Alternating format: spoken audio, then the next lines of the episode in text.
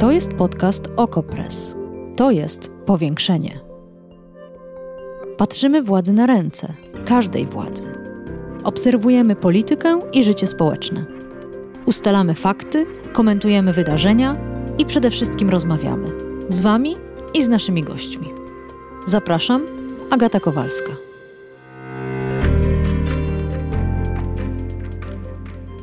Jeszcze w tym tygodniu Parlament Europejski ma podjąć decyzję, czy ogłosić całą Unię Europejską strefą wolności osób LGBTQI.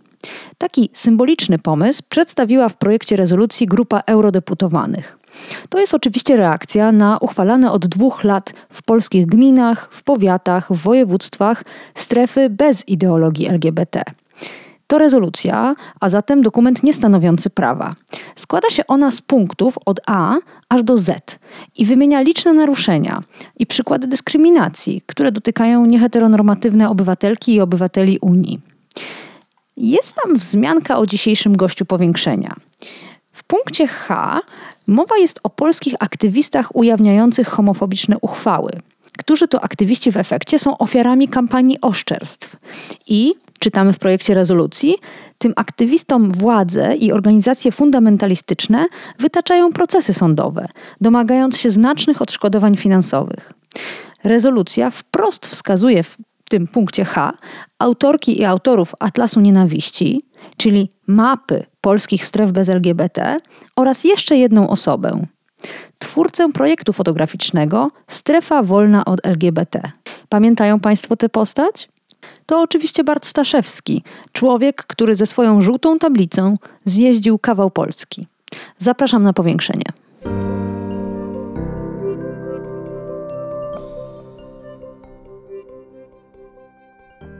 Dzień dobry, dziękuję za zgodę na rozmowę. Dziękuję, ja również jest mi strasznie miło, że możemy porozmawiać. Czy ta rezolucja ma znaczenie? Czy właściwie została też ujęta Pana sytuacja i sytuacja twórców Atlasu Nienawiści? No, ma dla mnie olbrzymie znaczenie, bo w przypadku, kiedy my wszyscy jako aktywiści, aktywistki jesteśmy pod ciągłą nagonką zarówno polskiego rządu, jak i prawicowych mediów nie mamy właściwie nic na swoją obronę, bo przeciwko nam, przeciwko nam jest cała machina propagandowa państwa. Wczoraj, dzisiaj kolejne reportaże telewizji polskiej w prime time ukazujących jako na, nas jako zło wcielone, które nadaje do złowrogiej Unii Europejskiej na Polskę jako winni tego, że w Polsce tracą samorządy fundusze unijne, no to ta solidarność jest niezbędna, więc kiedy słyszę, że w rezolucji y, Parlamentu Europejskiego pojawia się również i moje nazwisko, moja osoba i osoba, osoba z atlasu nienawiści, no to czujemy się troszkę wzmocnieni w tej walce, że nie jesteśmy sami. Hmm. Oprócz tych oszczerczych materiałów telewizji publicznej, e, mowa jest o e, różnego rodzaju groźbach i procesach. To w tym momencie ile spraw przeciwko sobie ma pan w sądach? Mam około pięciu spraw sądowych. To są sprawy przede wszystkim ze, ze strony gmin, które zdecydowały się mnie pozwać e, po namowach prawicowych organizacji, zachętach prawicowych organizacji, które też zebrały na ten cel pieniądze. Jedną z nich jest Reduta Dobrego Imienia i pan Świrski, który niejednokrotnie w mediach, e, social mediach mówił o mnie jako wrogu. Jestem wrogiem Polski, że moje działania są antypolskie, wygrażał mi w ten sposób w internecie. No i teraz asystuję gminom, które mnie pozywają do sądu. Są to trzy gminy, to jest Zakrzówek, Niebylec, Tuszów Narodowe i te gminy wyszły z tym roszczeniem przeciwko mnie. Ale o, co, jaki jest ich zarzut, że mm, że co, że co im się stało? Że, że zniesławiłem te mm. gminy, pokazując je jako nietolerancyjne i homofobiczne bo przecież taka nie jest prawda według nich i że naraziły mnie na utratę dobrego imienia oraz to, że na przykład inwestorzy uciekają z tych gmin i powiatów, ewentualnie nawet na stratę unijnych funduszy. No to brzmi absurdalnie. Ale zaraz, te, te unijne fundusze i ci inwestorzy rzeczywiście ponoć znikają. No tak, tylko że nie, nie, znikają z powodu aktywistów ani mojej akcji, znikają z powodu o, okropnych, haniebnych uchwał, które przyjęto w tych samorządach i zrzucanie winy za, za te uchwały nas aktywistów jest totalnie nieporozumieniem. No jest taką próbą ucieczki przez tych wójtów czy, czy burmistrzów, członków Prawa i Sprawiedliwości od odpowiedzialności za uchwałę, które wymyślili i za uchwały, które przegłosowali. Ale Czy w takim razie Parlament Europejski, albo przynajmniej twórczynie i twórcy tej, tego projektu rezolucji, też będą pociągnięci do odpowiedzialności za zniesławianie gmin, powiatów i województw, o których mowa w rezolucji? No, to zobaczymy. Wydaje mi się, że to jest całkiem prawdopodobne. Patrząc na to, co zrobiło ostatnio Ordo Juris, pozywając europarlamentarzystkę Sylwię Spurek, e, żądając gigantycznych odszkodowań od zagranicznych mediów za to, że niby szkalują Polskę po pół miliona euro. Prawdopodobne jest to rzeczywiście, że teraz pozwą e, europarlamentarzystów, aczkolwiek wydaje mi się, że akurat e, tam to doskonale wiedzą, że im nie zaszkodzą. Mogą zaszkodzić lokalnym aktywistom, których mogą zalewać pozwami, którym to rzeczywiście utrudni pracę i życie. Mm -hmm. Ja nie zarabiam 30 tysięcy y, złotych miesięcznie jako europarlamentarzyści i nie mam własnego biura, które mogłoby obsługiwać te pozwy. My jesteśmy sami i jedyne na kogo możemy liczyć to organizacje pozarządowe, które się za nami wstawiają no. pomagają nam w zakresie zorganizowania pomocy i obrony. No to jeszcze, Ale to nadal nie zastąpi. No to tym bardziej jeszcze raz zapytam, jakie znaczenie ma ta rezolucja? Ona przecież nie mówi o tym, żeby Barta Staszewskiego i twórców Atlasu Nienawiści wesprzeć pieniędzmi. Ona symbolicznie wskazuje, że dzieje wam się krzywda. Ale to jest kolejna cegiełka Unii Europejskiej, która wskazuje drogę, którą należy podążać. To jest wypowiedź Ursuli von der Leyen, Wery Jurowej, która już dzisiaj zapowiedziała kolejne e, ograniczenia finansowania dla stref wolnych od LGBT, no to należy patrzeć w szerszym obrazie, że to są kolejne działania Unii Europejskiej Parlamentu, który deklaruje swoje pełne wsparcie dla praw człowieka, dla praw społeczności LGBT i jest przeciwko y, strefom wolnym od LGBT. Także to jest też nacisk na Komisję Europejską, żeby podjęła konkretne działania wobec y, Polski i polskim strefom wolnym od LGBT. To tak. Niezbędne. Sporo w tej rezolucji krytycznych uwag na temat bezradności czy bierności Komisji Europejskiej. Jeszcze jedna sprawa. Polskę odwiedził francuski minister do spraw europejskich i koniecznie chciał odwiedzić Kraśnik. Co tam jest takiego do zwiedzania? No, jego wizyta była związana z strefą wolną od LGBT, którą przyjął Kraśnik. Kraśnik jest ostatnio dosyć znanym miastem, bo podejmuje dużo różnych dziwnych uchwał, natomiast ta zapada w pamięci wielu osób, przede wszystkim społeczności LGBT, bo była kolejną tego typu uchwałą. Mieli szansę e, ci e, radni się z niej wycofać, natomiast postanowili znowu ją podtrzymać, ryzykując oczywiście stracenie funduszy unijnych, europejskich i norweskich. Minister Francji, który przybywa teraz z wizytą w Polsce, chciał ją odwiedzić. Niestety polski rząd na wszystkie możliwe sposoby mu to uniemożliwił, tak planując tą wizytę z jego odpowiednikami, żeby nie mógł odwiedzić tego miasta. Mm. Plus z tego, co też powiedziano w mediach, no również e, zapowołano się na kwestie covidowe, żeby tylko tam nie pojechał. Więc strefa wolna od LGBT, także strefa wolna od francuskiego ministra. Mm. Nasze MSZ stwierdziło jednak, że to wszystko jest nieprawda i że pan minister, gdyby tylko chciał, to mógł do Kraśnika sobie pojechać, ale pan też się z nim spotkał. Właściwie po co? Jakich informacji szukał e, Francuz w Polsce? Chciał się dowiedzieć z pierwszej ręki, jak, to, jak wygląda dyskryminacja osób LGBT w Polsce, jak wyglądają pozwy przeciwko nam, Myśmy się widzieli wczoraj o godzinie 9, w tym samym czasie, kiedy powinienem był być w Tarnobrzegu e, na sprawie sądowej przeciwko mnie, przygotowawczej. E, no, zdecydowałem się na spotkanie z ministrem i byłem wraz z przedstawicielami innych organizacji pozarządowych typu Hubert Sobecki, Julia Maciocha, Kamil Maczuga z Asocjacji Nienawiści i wspólnie dzieliliśmy się naszymi refleksjami na temat tego, co się dzieje w Polsce teraz oraz tego, co nas spotyka jako aktywistów, aktywistki, którzy walczą o prawa człowieka. Więc... A on był dobrze poinformowany, czy naprawdę pierwsze słyszał o tych wszystkich okropieństwach, które dzieją się w Polsce? Pan minister był e, dobrze poinformowany. Widać, że odrobił lekcję tego, co się dzieje w Polsce i przyjechał z wiedzą. Natomiast na pewno zdziwiło go ta skala no, homofobii, która wylewa się z telewizji polskiej, z telewizji polskiej, czy na przykład gazet, które piszą na temat kwestii LGBT, a są współfinansowane w jakiś sposób przez państwowe instytucje. To chyba go przeraziło, bo wziąłem nawet na spotkanie ze sobą Gazetę Polską do rzeczy w sieci, żeby mu pokazać okładki z tych gazet, które no, są e, na salonach polskiego rządu i które bardzo e, no, sączą jak przeciwko osobom LGBT. No tego chyba się nie spodziewał. Ale po co mu ta wiedza? Co on z nią zamierza zrobić? Pytaliście o to? Znaczy to, to przede wszystkim polega na tym, że e, to dotyczy także przyszłości Unii Europejskiej. Jeżeli my e, mamy teraz w Polsce strefę wolną od LGBT i stawiamy się tak jasno przeciwko wartościom, które powinny nas wszystkich jednoczyć, no to to jest po, prosta droga do polexitu, a, a później do rozpadu Unii Europejskiej. Więc mi się wydaje, że minister też to widział, bo o tych, o tych wspólnych wartościach unijnych dużo rozmawialiśmy. O tym, że tu nie chodzi tak naprawdę tylko o kwestię LGBT, ale właśnie o prawa człowieka i ten fundament, na którym stoi Unia Europejska. I właśnie tego fundamentu on przyjechał, no może bronić mm. to za duże słowo, ale przyjechać, przyjechać zobaczyć, na, na czym to wszystko polega i też dać symbolicznie znać, że oczy Francji są teraz skierowane na Polskę. Spada na pana mnóstwo hejtu, również groźby śmierci. Wczoraj przeglądałam pana konto na Twitterze, e, sprawdzając, co nowego słychać, i przy okazji widziałam te komentarze, no wstrząsające. Czy czuje się pan bezpieczny? No nie, nie czuję się bezpieczny już od jakiegoś czasu. Właściwie od momentu, w którym e, największy polski nadawca, którym jest telewizja polska, nadawca rządowy, zaczął sączyć jad i manipulacje i fake newsy na mój temat, czyli od września tamtego roku.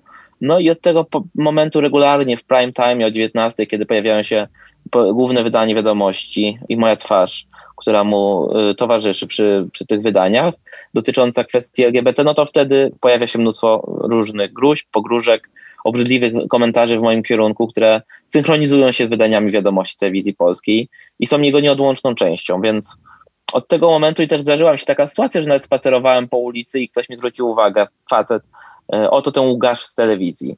No, no Łukasz z telewizji to, to jest, przychodzi mi tylko jedna telewizja do głowy, która buduje e, swoją mm, e, popularność na fake newsach na temat osób LGBT. Zgłasza pan to na policję? Czy policja coś robi?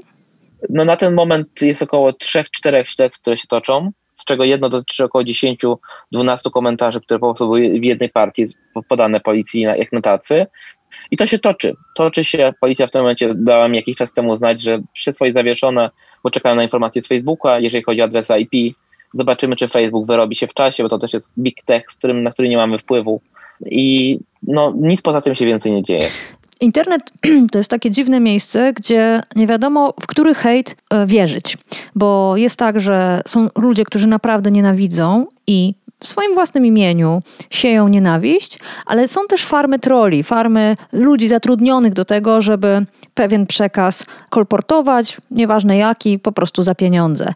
Więc zastanawiam się, na ile moglibyśmy w ogóle poszukać odpowiedzi na pytanie, skąd ta nienawiść akurat kierowana do Pana, za co ci autentyczni hejterzy, a nie opłacani, pana tak nienawidzą?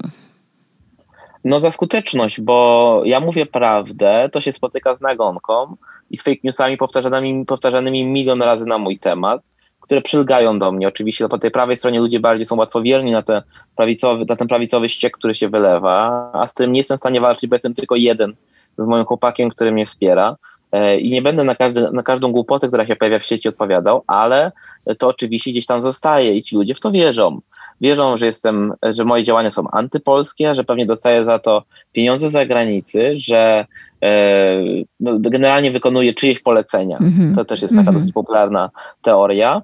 E, I że no, no, muszę za to zapłacić jakimś srogim więzieniem, bo to są mm -hmm. też bardzo często po, pojawiają się komentarze. Ci ludzie szczerze mi życzą wielu lat w więzieniach, no ale dopóki to są takie szczere życzenia, to co mogą życzyć, ale najgorsze są te e, groźby pobicia, śmierci, żebym się e, od, od, odwracał za siebie.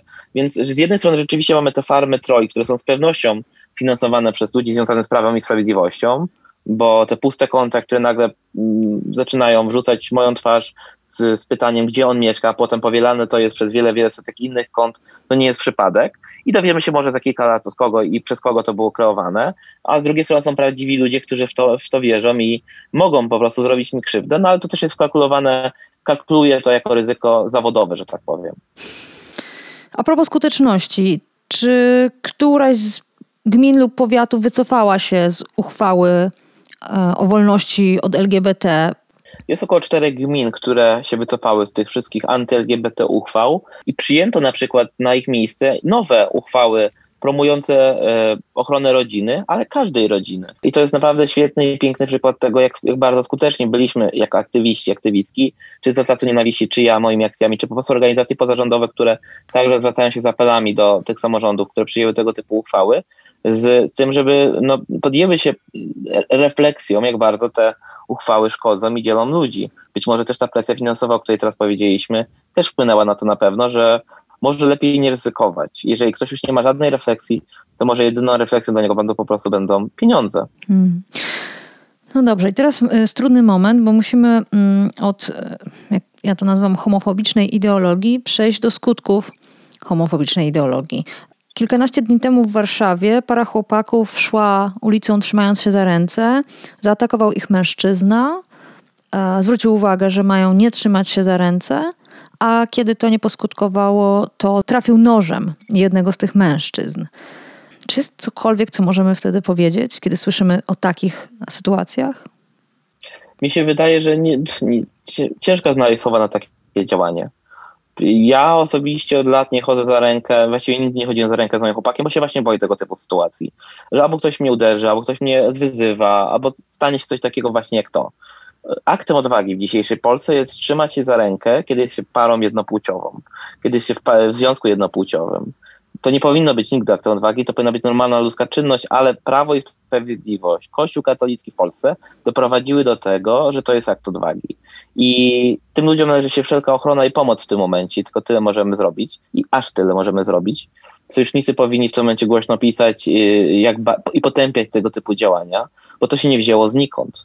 Krew na rękach i odpowiedzialność za tego typu działania ma Prawo i Sprawiedliwość, ma Kościół katolicki w Polsce, mają ci wszyscy ci, którzy sączą jak przeciwko osobom LGBT, bo ten człowiek, który e, przecież dźgnął tych mężczyzn lub jednego mężczyznę, to on cytuje telewizję polską. On cytuje głos katolickiego kościoła katolickiego w Polsce. To, to, to nie jest tak, że on to wziął to znikąd. Ci ludzie mają wyprane mózgi przez e, polskie media i polskich polityków, którzy za to ma, mają moralną odpowiedzialność. I ja ich za to winię samo wyjście na ulicę, kiedy się jest parą gejo, dwóch gejów, wyglądających najzwyczajniej najbardziej ponuro na świecie e, i tak będzie ryzykiem, jeżeli my się złapiemy za ręce, tak? My nie musieliśmy się trzymać za rękę, żebyśmy raz zostali zwyzywani na przystanku autobusowym. Myśmy nie musieli się trzymać za rękę, żeby, żeby rzucano w nas kamieniami na Białym Stoku. I myśmy się w końcu nie musieli trzymać za rękę, żeby jakaś para na Marszu Równości Lublinie przyniosła ładunki wybuchowe, które sama zmontowała. Więc samo trzymanie się za rękę będzie już wystarczającym pretekstem w Polsce, żeby dostać w łeb, bo wystarczy, że jesteśmy na Marsz Równości, to też już jest prowokacją dla tych środowisk, które uważają, że prowokujemy, czy że, to, że reprezentujemy jakąś zgubną ideologię. Także ja wiem, że po prostu jest to jakimś ryzykiem. Moje pokolenie trochę się tego boi. Są ludzie, którzy może w innych krajach no, no, nie mają już tego e, poczucia e, strachu. Ja, ja się boję, boję się za granicą również tam, gdzie ta równość jest wywalczona, bo po prostu to już jest we mnie cieszę się z, z młodych ludzi, którzy mają tą odwagę i chęć po prostu bycia sobą, e, bo ja już tego nie jestem w stanie sobie e, no, no, no, włączyć, zrobić. Ręka mi się po prostu poci. Ale ci ludzie, którzy są zmianą, ci ludzie, którzy są młodzi, chodzą na protesty, którzy pokazują na zewnątrz, że są członkami społeczności i wbrew temu, co się dzieje i wbrew tej całej nagonce, to o nich należy mówić, bo oni są prawdziwymi bohaterami i zwłaszcza w tych małych społecznościach częścią wielkiej zmiany, która idzie. Bart Staszewski. Bardzo dziękuję za to spotkanie i za całą rozmowę. Bardzo dziękuję. Powiększenie. Podcast Okopres. Prowadzenie Agata Kowalska.